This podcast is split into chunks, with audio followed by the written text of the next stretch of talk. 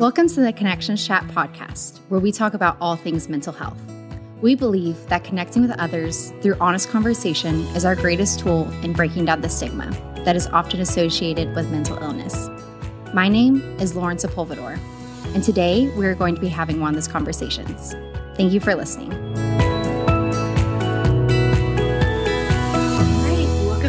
Connections Chat, everybody. This week I have our first community leader, and it's Amy Lawrence. Hi, Amy. Hi. Thanks for having me. Yes, I'm so glad to have you on the podcast today. So I'll read Amy's introduction so all of you can get to know her. Amy Lawrence is the Director of Counseling and Social Work for Denton ISD, where she oversees nearly 100 counselors district wide. Prior to serving as the director, she was a professional school counselor at the high school level for 12 years and a teacher for nine years. Amy is proud to say this marks her 32 year, 30, 32nd year as an educator.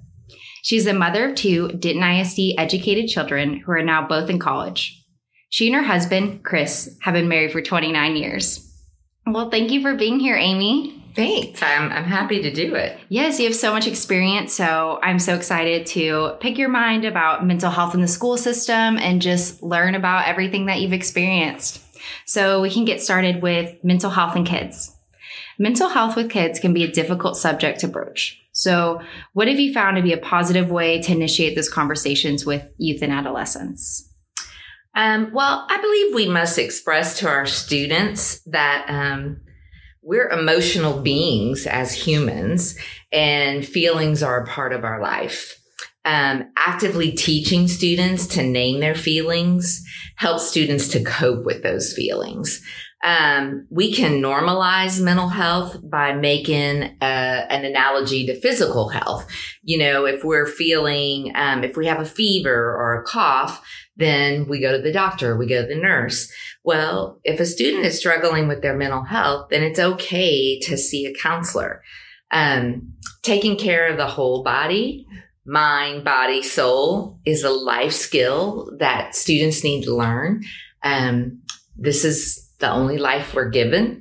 And so we need to take care of it from all aspects. Absolutely. And it's like that example of somebody has a broken arm or broken leg. They're not going to tell them, get over it. Or if you don't think about it, it'll get better. And that's the only way to eliminate the stigma is to encourage to get help. And when others need help or open up about those things, to encourage that conversation. Yeah, I agree. I think sometimes, um, we can pride ourselves on stifling our our feelings or stifling our pain or mm-hmm. not admitting we're in pain. Um, but a lot of research has supported that that is is really uh, not true. That those people who can um, recognize how they're feeling uh-huh. and then regulate those feelings tend to be healthier um, mental have healthier mental health yeah um, and uh, healthier brains healthier bodies so, yeah. Definitely. And with eliminating the stigma, that means having conversations, bringing awareness to something, and just normalizing mental health. How do we go about having those age appropriate conversations in the school setting? So I think this starts with educating the adults, mm-hmm. um, both our, our staff in the school system and the parents. Um, they they all need to know about mental health and have a little bit of an understanding of it. Um, again, reminding people it's okay to not be okay all the time. Um, going with that same analogy of the physical health, um, we get messages from our bodies that let us know how we feel physically. Like, you know, are, am I tired? Am I sick? Am I, um, am I energetic? Am mm-hmm. I in mm-hmm. pain? Um, so we also have those signals that tell us how we're feeling mentally. Am I sad? Am I bored? Am I lonely, excited, confused, frustrated? All those things, mm-hmm. right? Um, and I think it's also important that teaching uh, children a variety of feeling words mm. um, uh, to express their emotions because that also helps them to regulate those emotions ultimately so they are ready to learn right, right. so I, the the school system is an educational system and what we want to do is is help kids learn. And kids are curious. they're curious. Mhm. So even from a young age, they're capable of learning about how the brain uh, works. Mhm. And so we often will use like a hand model to um, to explain the brain, and um, like we'll we'll make a little fist with our hand where our fingers cover our thumb, and we talk about this being the thinking part of the brain, Oh. and then we even use the term flipping our lid sometimes that when we're in the emotional part of our brain, Uh-huh. it's hard to think. Mm. And so, i mean, our little kindergartners can even recognize when they've flipped their lid. you That's know, great. Is a term. Um, but I think most importantly, um, adults sharing that they also have big emotions Mm. sometimes. Mhm. And when kids um, see uh, adults being okay with dealing with their own messy feelings, Uh-huh. um, it gives kids permission to, you know, have messy feelings and cope with those messy feelings. Yeah. And I really like what she said about the educational aspect of teaching kids feeling words and to be able to express what they're feeling because there's such a big problem if they're feeling a certain way, but they don't know how to describe it. Uh, Brene Brown has an analogy of like having your hands tied behind your back. Like if you can't express what you're feeling, if you're not able to ask for help, then that's the biggest barrier right there. So being able to teach them feeling words, that I can imagine that that's so helpful for them. Yeah. I, I'm actually um, about three quarters of the way through um, Atlas of the Brain. exactly. by uh, Brene Brown, Yes. and she when she did her research and learned that so few people could name more than three emotions Right. or three feeling words. Um, that was really um, uh, like I was like, wow, I didn't know Shocking. that. That was an aha moment for me. Because we've been working with kids on learning feeling words, Right. um, for a few years now. So it's it's nice to know that that's aligning with um, what we want adults to be able Yes. to do. And that was the exact book that I was referencing. And there's also the HBO series. And I just love watching it because, yeah, if we don't know how to express what we're feeling, what we need, how can we ask for help? And we need to be able to check in with ourselves first. So that's really the best first step is to be able to realize and learn what we're even feeling in the first place. Yeah, we talk a lot about um, being dysregulated as opposed to regulated, Mhm. and it's really hard to become have a regulated brain where we're not in that. Uh, hijacking Oh. the emotional part or Uh-huh. hijacking the thinking part of the brain, I guess. But when we're back in that emotional brain, it's hard for children and adults to learn Right. when they're only using that emotional center. So we talk a lot about trying to to regulate the brain. Wow, I love that. And then, as far as the school system in general, what are some of the largest barriers to mental health within the school system? Well, time and resources, you Yeah. know, um, that's always uh, challenging. Uh, so many de- demands are Mhm. placed on teachers and administrators, and and they are are constantly being asked to learn this PD or do this or do that. Yeah. Um, so finding the time to really educate our educators um, can be difficult. Um, but my experience has been is that they're curious, just like our kids, and that um, they want to learn. yeah. and they um, so we we find opportunities. For example, we just did a summer leadership series where we offered some sessions on um, like what trauma looks like in the classroom and how to manage difficult behaviors. Yeah. Um, so, and so teachers had the opportunity to sign up to come to those sessions. And yeah, we got a, a lot of teachers who were interested in that. Yeah. And I can imagine that's extremely helpful because sometimes trauma can show up as obviously problem behaviors. And it's that difference of looking at, okay, is this children acting out because of mental health issues, because they learn this at home? Like there's so many different things. And sometimes that can be because of trauma. So finding those reasons why and being able to identify that in the classroom is huge. Right. And I think sometimes um, we forget to understand the why Mm-hmm. behind the behavior. And we try and remind um, all educators that all behavior is communication Yeah. and all behavior has a function. Mhm. Um, but it's hard. It's hard to be a, a teacher. It's it's a lot to handle. And so the more we can arm them with some tools, Mhm. um, the more successful they can be to getting te- kids to a place where they are learning. Absolutely. And it seems like in the last decade, there's been a greater emphasis being put on mental health professionals. And that can be having an active role on campus or just in general. But um, it seems like teams like yours have grown exponentially. So, what has it been like to see that kind of growth and emphasis? Well, it's it's exciting to see the growth and the emphasis because addressing mental health is critical to improving learning Yeah. and ultimately the success of our students, right? Um, as I said, we're an educational system and learning is always the goal. And so now our schools have some systems systems in place, such as um, we call it the multi-tiered system Mhm. of support um, that addresses the needs of the whole child. So, for example, if a kiddo is struggling um, academically, um, we would refer them to this, um, we call it MTSS committee. Mhm. Um, but the same is true if they're struggling behaviorally, we would refer them to this committee. And as a Mm. committee, um, and with parent involvement, we try and figure out okay, what's going on? What kind of sports does a student need? What do we need to do um, to get them um, to a place where they can be successful in the school setting? And we know children and teens can't learn until they feel safe and secure. And this starts with ensuring their mental health needs are taken care of. Absolutely. And even it can be physically safe, psychologically safe. Like you said, with mental health, it's more than just feeling safe in a room, it's feeling comfortable with teacher, with other children. So that really is the first step in any environment.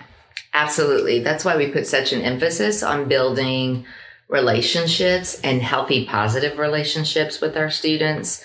Um, and even and peer to peer too, student to student, because that's um, that's part of that psychological safety. Mm-hmm. um, uh, Rita Pierson, who was a longtime educator. She has a, a TED talk that's gone, you know, viral. Many people have watched it, especially those in education. Uh-huh. But she always says, kids don't want to learn from people they don't like. Mm. so, um, you know, so it's important that we develop those relationships with our children yeah, so that they feel that psychological safety. that's so true. That got me thinking about teachers that I felt connected to, and then ones not so much. and the difference of how much I learned when I felt like they cared and they were doing everything that they could to make sure it was a safe and welcoming environment.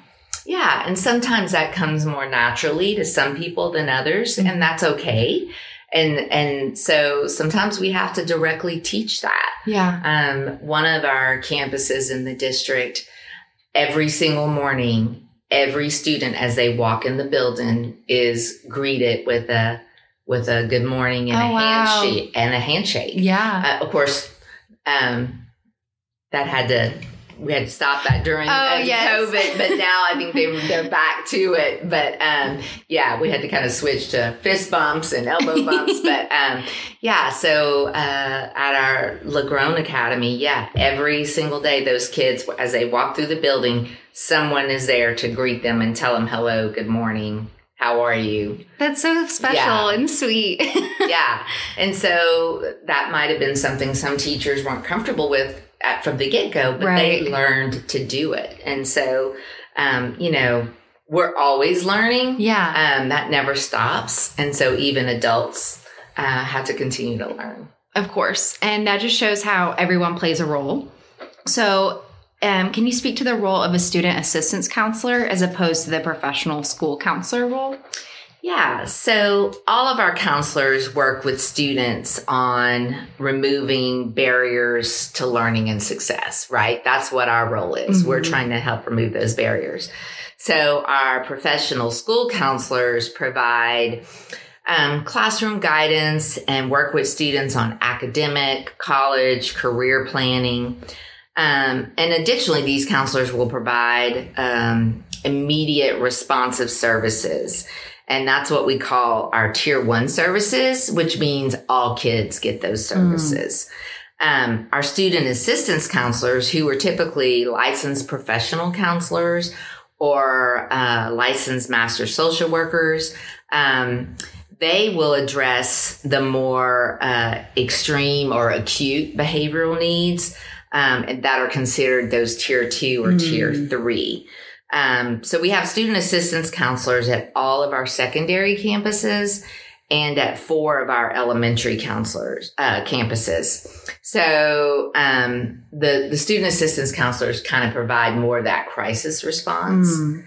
Um, at some of our elementary campuses, the professional school counselor does it all. Oh, wow. Yeah, because they're the only one on campus. Yeah. And so, yeah, th- those campuses at the elementary level that do not have a student assistance counselor, mm-hmm. um, that that counselor is the uh, wears many hats. Absolutely, we'll say that. Yes, so. and I'm sure that's a nationwide issue. Absolutely, absolutely. I feel like we're very fortunate in Denton ISD um, I feel like counseling is valued mm-hmm. in Denton ISD. Um, and uh, we get a lot of support. Yeah. Um, but that is not the case everywhere. Right. And so, um, even though our elementary counselors are definitely, you know, they have huge um, workloads, mm-hmm. Um, we do what we can to support them. Absolutely. And can you speak to the importance of community providers partnering with local ISDs for mental health support? Yeah, so um, we're all in this together. I really, I really feel that. Um, the healthier our young people are, um, the healthier our community is. Mm-hmm. Um, we can't do it as a school alone. Right. It's so important that we partner with our um, all of our different community agencies, um, our parents and the families um, that we partner with, uh, you know, our behavioral health uh, community. So um, when we partner with our community members, we can better meet the needs of our students um, because we're all on the same page and we're all moving in the same direction. And going off of that, are there specific things that you wish maybe people knew or helped schools with to be able to move towards this mission of we're all in this together, or things that you wish maybe people knew? Um, well, I think you know it's hard to walk in someone's shoes if yeah. you've never been there and so if you've never been in a classroom and seen some of the um, the the challenges, mm-hmm. um, or if you've never like some of our kiddos come from um, uh, different places and, yeah. and parents are doing the best they can and they're the experts on their children mm-hmm. um, but some of our parents have a lot on their plates too. Mm-hmm. And so, um, it, it can be um, really, really hard. Yeah. When you have a kiddo that shows up and maybe they've been on the bus for a long time that morning, or maybe there wasn't any breakfast for them when they um, woke up that morning, or maybe they're helping to take care of some siblings. Yeah or um, maybe they their parents are deceased or maybe they're in the foster system or um, you know maybe they're in an abusive home mm-hmm. there's just so many different scenarios um, and you know i always try and remind myself that i've been doing like i said i've been in this role for 10 years but i, I constantly have to remind myself what did it feel like when I was in the chair mm-hmm. of the mm-hmm. counselor on the campus? And then what did it feel like when I was a teacher in the yeah. classroom? Um, so I constantly have to keep reminding myself because we all see things through our own lens, yeah. right? And um, we have to uh, have some empathy with those that maybe um, don't have the same experiences. Yeah. Does that answer your question? Yes. Definitely. Um, and I think the world in general can use a lot more of that. But as you look around the school system and the community, what are the major gaps in services that you can see? Well, I think it can be terribly overwhelming to find and navigate resources. You know. I mean, we can give our families resources. Um, but you know, if you don't understand insurance, or maybe you don't have insurance, or what kind of therapist do I call? What kind of hospital do I need to go to? I mean, it's overwhelming. Mhm. Um, it's kind of it's it's just like you know if you uh, had to have a major surgery and you're getting bills from the anesthesiologist Yeah. and from the hospital and from the doctor and oh from the extra doctor that was in the hospital room and the Mhm. you know maybe there was another uh, co-surgeon who came in you know so that can be difficult to navigate the same is true um, for our families that are looking for help Mhm. and then quite frankly we just don't have enough of um, those resources that are available at no cost yeah. or on sliding scales um, and then we have, you know, Denton ISD is really spread out, Mhm. and portions of Denton ISD, um, like particularly along 380, have grown overnight. Mm. And so there are very few resources out there yeah. because it just, it was like a road and a bunch of houses, Yes. you know? And so the, the infrastructure hasn't caught, caught up yet. Yeah. And so, um, yeah, so it's, it's a struggle to um, find resources for our families in that direction. Yeah, and then if teacher teachers are juggling so much, counselors can be spread thin at any district. It can be hard to make sure you're giving the families enough time to explain as much as you can and help them as much as they can. So I can definitely see how all of that would be a barrier to getting help. Right. And, you know, again, in the school system, we are, our, our primary role is education. Mm-hmm. and educating our students. And um, uh, we're not all insurance experts, nor nor are our counselors in Right. school sca- setting expected to be insurance experts. Um, and sometimes, some like, again, sometimes our families may not have insurance. Mm-hmm. So um, we have opened um, two family centers in Oh, wow. our district. Um, at one at Braswell High School and one at Fred Moore High School, um, that are open um, two nights a week in the evenings, and uh, we provide free counseling for our families. Oh wow. Um, so we there's a wait list I'm because sure. um, we um, most of it is the counseling is provided by interns because again working with a community partner Uh-huh. we work with UNT and TWU to provide us some interns in counseling who are looking for hours Yeah. uh, to complete their um, their practicums Mhm. and so they will um, provide the counseling so What a great opportunity. And really partnering with the community. Like you said, interns need to get hours, families need support. So putting those two together to have that resource for people. Right. Yeah. So, um, so we're making baby steps. Yeah. You know, um, but again, we're we're all in it together. There's this great word called Ubuntu, um, which means I am because we are. Oh, wow. And so, um, you know, we're only as strong individually as we are as a community. yeah. And so um, I think it's really important that we work with our partners, our families, our parents to to support one another. I completely agree. Well, thank you for what you do. It's not easy work. Um, there's just so so much that Denton is doing, and Denton ISD is doing. It sounds like to partner with the community and help students and families as much as they can. So, thank you so much for sharing your story today and all of the th- great things that Denton ISD is doing, and things that other educators and other schools can replicate about teaching even kindergartners about the feelings with the little i'm doing the little hand symbol for everybody that can't see about the brain um, but i love that in closing is there anything else that you would like to share with listeners about a message you would like to leave I guess it's just the message I want to say uh, is um, it's just really important that we take care of one another. You know that we we give people grace and understanding, and that um, that this is again the only life we're given. It's really important that we help one another um, through the good times and the bad. Yeah, it's tough out there. We should all be helping each other out when we can because it's not easy. So I love that. Well, thank you so much, Amy. All right. Thank you for having me. Thank you for listening to the Connections Chat podcast.